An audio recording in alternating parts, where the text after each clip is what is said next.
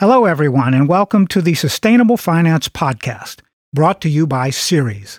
I'm Paul Ellis, your host for these programs about developments in this fast growing industry. My guest today on the Sustainable Finance Podcast is a venture consultant at Blue Ivy Ventures with a degree in advanced management from the Yale School of Management. Preeti Adhikary is also the founder of the Great Nepali Diaspora, a rapidly growing community of Nepali natives living and working in the United States. The Great Nepali Diaspora is Preeti's personal mission to make sure that all of these Nepali natives share ideas, pool resources, and lift each other up. But before we start, I want to say a few words about our sponsor. I'm thrilled to talk about the work, the important work that Ceres is doing. Ceres is a nonprofit organization working with the most influential capital market leaders to solve the world's greatest sustainability challenges. Through their powerful networks and global collaborations of investors, companies, and nonprofits, Ceres drives action and inspires equitable, market-based, and policy solutions throughout the economy. To learn more, go to ceres.org slash podcast. That's C-E res dot org slash podcast. At Ceres, sustainability is the bottom line. Hello, Preeti, and welcome to the Sustainable Finance Podcast. Thank you, Paul. Really excited to be here. Yes, I'm, I'm very excited about our conversation today. And we're going to start with just a little bit of background, if you will give us, uh, about Blue Ivy Ventures. Sure. Um, so Blue Ivy is part of Alumni Ventures, which is one of the most active VC firms. I think um, as for PitchBook, it's one of uh, it's number three on the list. So they've done um, they have over a thousand um, portfolio companies, and they usually uh, invest with top tier investors and so on. Uh, within Alumni Ventures, there are a lot of um, these funds associated with universities. So Blue Ivy is associated with Yale, and that's how I sort of learned about them um, and got to got to be involved. Well, that sounds like a full time job itself, Preeti. So, uh, why did you also decide to start the Great Nepali Diaspora? Um, sure. Um, so the diaspora, I think, you know, when I came to the US as a student and later as a working professional, uh, I really felt this void, right? Um, this void that um, people from the diaspora, and you can, you know, replace Nepali with any other community or uh, country in the world, right? Uh, you know, we have our own struggles. We come, we, you know, uh, study, we work, uh, we make it somehow. Like immigrant communities in general, we're really great at connecting with you know people from our roots uh, on a social basis but not so much on a professional basis right?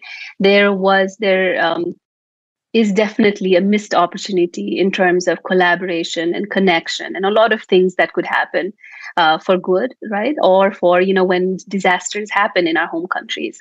So i felt like you know there needed to be a common platform for people to be on. Um, and that's how i got started. Okay. Now, how are you bringing your 15 years of experience in startups, venture capital, um, to the Great Nepali Diaspora Mission? Sure. Um, I think um, one of the things um, I realized, so I've um, lived in, you know, apart from Nepal and the US, I've also lived in Singapore and Vancouver, Canada. I've worked in multiple industries from banking to nonprofits to energy and, you know, tech startups and now more and more into VC. What I realized more than anything else is that uh, good ideas are everywhere, right? People are driven and smart and committed everywhere, but opportunities aren't the same. Uh, the opportunities I can have, you know, in New York City of having somebody to support uh, support my ideas or even at least hear my ideas are so different for people in developing countries. Um, so for me, I think the realization was that you know I'm one of the lucky ones, right? And the best thing I could do with my global experience and my network would be to connect people to these opportunities. Um, so that's why that's where you know a lot of ideas within the diaspora is coming from in terms of um, that need that I want to fill, uh, but also you know um, I, I I'm building it in public. So I'm sort of taking uh, feedback and response from you know the community in terms of where they see the need and it's evolving in front of everybody and i love that idea that's terrific. Now, I, you know, I saw a post that you made over the weekend about um, being a founder and how complex you are beginning to understand a job that is across any kind of founding of any kind of organization. Tell us right. just a little bit about that before we move on to your audacious goal. Sure, sure. Um, so I worked in a lot of different uh, startups, really early stage, and I always used to feel like, you know, as an operator, as an early joiner, and an executive, I felt the highs and the lows, right? The highs when you get, uh, you know, I mean, an amazing client, or when you raise a lot of money, and you know, all these highs. But then I also thought that I, that I understood the pain, right? When there is no money to even pay bills, right? Or when there's a lot of stress around, you know, clients trying to churn or things like that. I felt like I was close enough to, you know, feel all of that.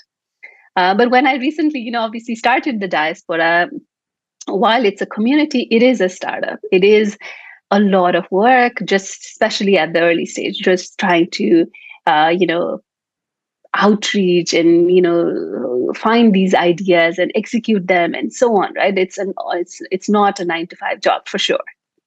Uh, so for me the realization was that you know sometimes we are so quick to judge others right? Founders especially that you know uh, we're not they're not doing this well. They're like you know in especially in the us i feel like we have this culture of uh, you know two extremes. Either we idolize them and put them on this high mantle that they, they're geniuses and uh, stuff like that. But when they fall we are so cruel right? You're but, right. we are. Right? We are right? And it's um and i've done it. All of all of us are right? We're so quick to judge. But now more and more i'm realizing that it's not easy right? It's um even if they're there is no sort of um, blueprint to do it well right? You have to figure a lot of things out and so on. Um, so you know so for me like there is a lot of um, empathy i have for founders. And that's also one of the reasons i i really want to help them because it is not an easy journey for sure well, that's really good realization, and uh, it's good that you're having it fairly early in the in in the founder's role, right? But right. you also have some big audacious goals for the diaspora. Tell us what those are, and um, well, let's take it from there. Sure. Um, so overall, I think if I were to um, make it even bigger than the diaspora, I think it is to reframe the narrative, right? Reframe the narrative around immigrants um, in terms of you know the stories we always hear, right? That somebody came to the U.S. with twenty dollars in their pocket, struggled, and you know made it, and so on, which is amazing. Which which are you know stories of resilience and hardship and struggle and so on but what we forget is where they reach in the future, right? Uh, they they uh, get good degrees. They you know either open their own businesses or they you know work in amazing companies, take them to uh, amazing heights, and their success stories, right? So for me, one uh, purpose, so to speak, uh, in general, is to change that narrative, right? We need to share more stories about immigrants and uh, how they're contributing not just to their home countries, but even the homes that they adopt. Right. So that's like a big, big thing. And it's, you know, that's bigger than um, just the Nepali diaspora or even the South Asian diaspora. I think it applies to, you know, a bigger chunk of the population.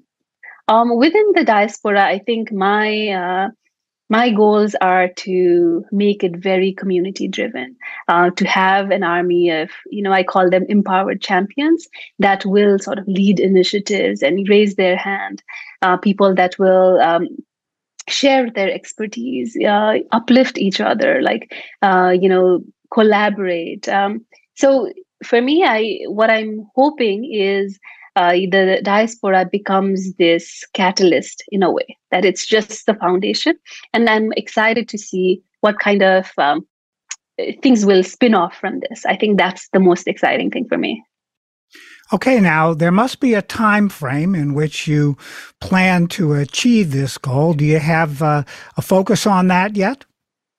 Um, a little bit. Um, so you know, actually, the diaspora, the it just started about two months ago, right? Um, and within two months, we have uh, over 500 uh, members and thousands of followers and supporters. We've Congratulations. done. Thank you. Um, I mean, for me, the response uh, it's it's almost like finding that product market fit, right? That startups are always looking for. It's almost like in a strange way. That's that's what you know. Uh, it feels like, right? Um, so the response has been amazing. We've uh, done events in, in New York, Boston, DC, San Francisco, Chicago, Vancouver. We're hosting events in, you know, uh, Singapore and Dubai. We've done amazing, amazing uh, webinars in terms of immigration to tax planning to uh, you know, financial advice and, you know, all kinds of things, right? So it, it is this dynamic uh, community that's growing, that's engaging, and that's contributing as well. I've, you know, it's within these last few months, I've never heard a single person point uh, fingers and say, oh, this, uh, this isn't me, right? I feel like everybody's uh, stepping up. Um, so that's been that's been great. Well, that's really fantastic. So, not only can the members of the diaspora connect with their roots and contribute to each other's lives, they also can bring, it sounds like, uh, professional advice to the communities in ways that are very supportive of the other members. Uh, tell, exactly. talk a little bit more about that. Um, sure. So one of the things that uh, I'm doing on the side, and I don't talk about it as much, is um, I'm creating a seed VC fund for Nepali entrepreneurs. Um, what I realized is, you know, um, there is obviously, you know, when you think about the startup ecosystem in Nepal, it is still very early stages. Uh, you know, there are a few VC firms, but still there is not a lot of activity, right? And what I want uh, to happen is just like we see the ecosystems now in China and India and Pakistan and Bangladesh, where these amazing uh, investors like Sequoia and so on are investing, there is a lot of activity happening in those ecosystems. That's what I want to happen, right? Um, so that's uh, that's happening on the side. What I didn't realize um, was that you know some a subsegment of the diaspora would be potential investors in the fund. But more than anything else, if you think of uh, an ecosystem, what they actually need more than the capital itself are experts right? Mentors. People that have done it people that have you know uh, figured out go to market or you know that have the client base and things like that.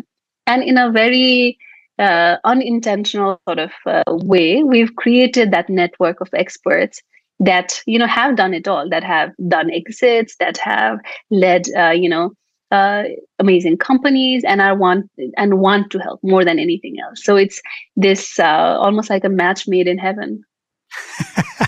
That's great. Now you've you have kind of you've given us somewhat of an answer to uh, the last question that I wanted to ask you today, and that was going to be about the difference in your mind between raising over a billion dollars in venture capital for a thousand investments and right. raising awareness and expectations in the great Nepali diaspora for your audacious goal. It sounds like you're already combining those two things.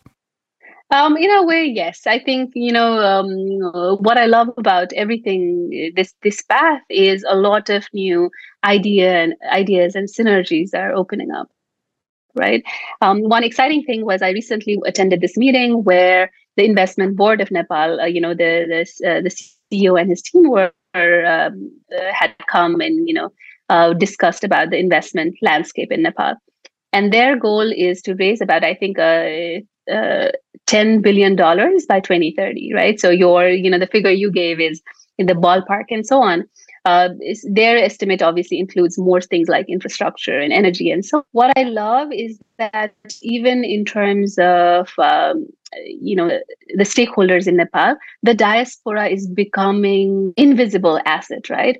Uh, you know we, we, people would just go off to study or work and they would just disappear in a way right they would uh, you know they would contribute on an individual level to their household but there was no estimate in terms of what people are doing how they're contributing uh, what I love now is that we're connected. So we instead of thousands of people all over, it's like one voice, and we are able to say, yes, the diaspora is strong, um, educated, powerful, and wants to help. Right. Um, so, in terms of your question, in terms of which one would be better, um, the investments obviously are going to be, you know, crucial in terms of things.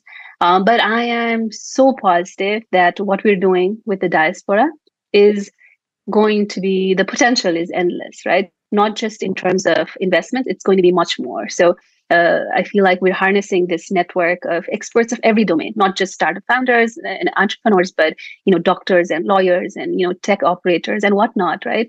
Um, I feel like the developing countries also focus a lot or are dependent on you know outside grants and uh, you know um, loans and so on, which is okay, right? Which is um, which has been needed for so long, but now there is this new asset that is opening up which is so exciting um, that we can actually make a contribution. Uh, we can actually do some positive change. So, yeah. That's wonderful. Well, I'm I yeah I am a huge supporter of that. Of course, you know all the data about funding the U, uh, the UN SDGs right. funding gap and how important that is to to capital deployment all over the world. So good luck and keep building. And I, I'm still going to hold you to um, an invitation to one of your gatherings so that I can meet more people sure, from Paul. Nepal. So of course, Paul, I would I would love okay. that. And and thank you so much for your support from day one. I you know you've been so vocal about your support. I really really appreciate it. Okay, well, your next time in New York, I want an invitation. Okay. Yes, definitely, definitely. So, now, how can followers of the Sustainable Finance podcast connect with the great Nepali diaspora online? And how can they reach you with questions about what we've discussed in today's episode? Um, sure. Um, the best way at this point is our LinkedIn page. Um, it, it's the Great Nepali Diaspora on LinkedIn. Uh, we are building a, a, website which should be live in a week or so. Um, but till then, I think that's the best way. And then for me, my email address is just my last name, first name at gmail.com. So it's adhikaripreeti at gmail.com.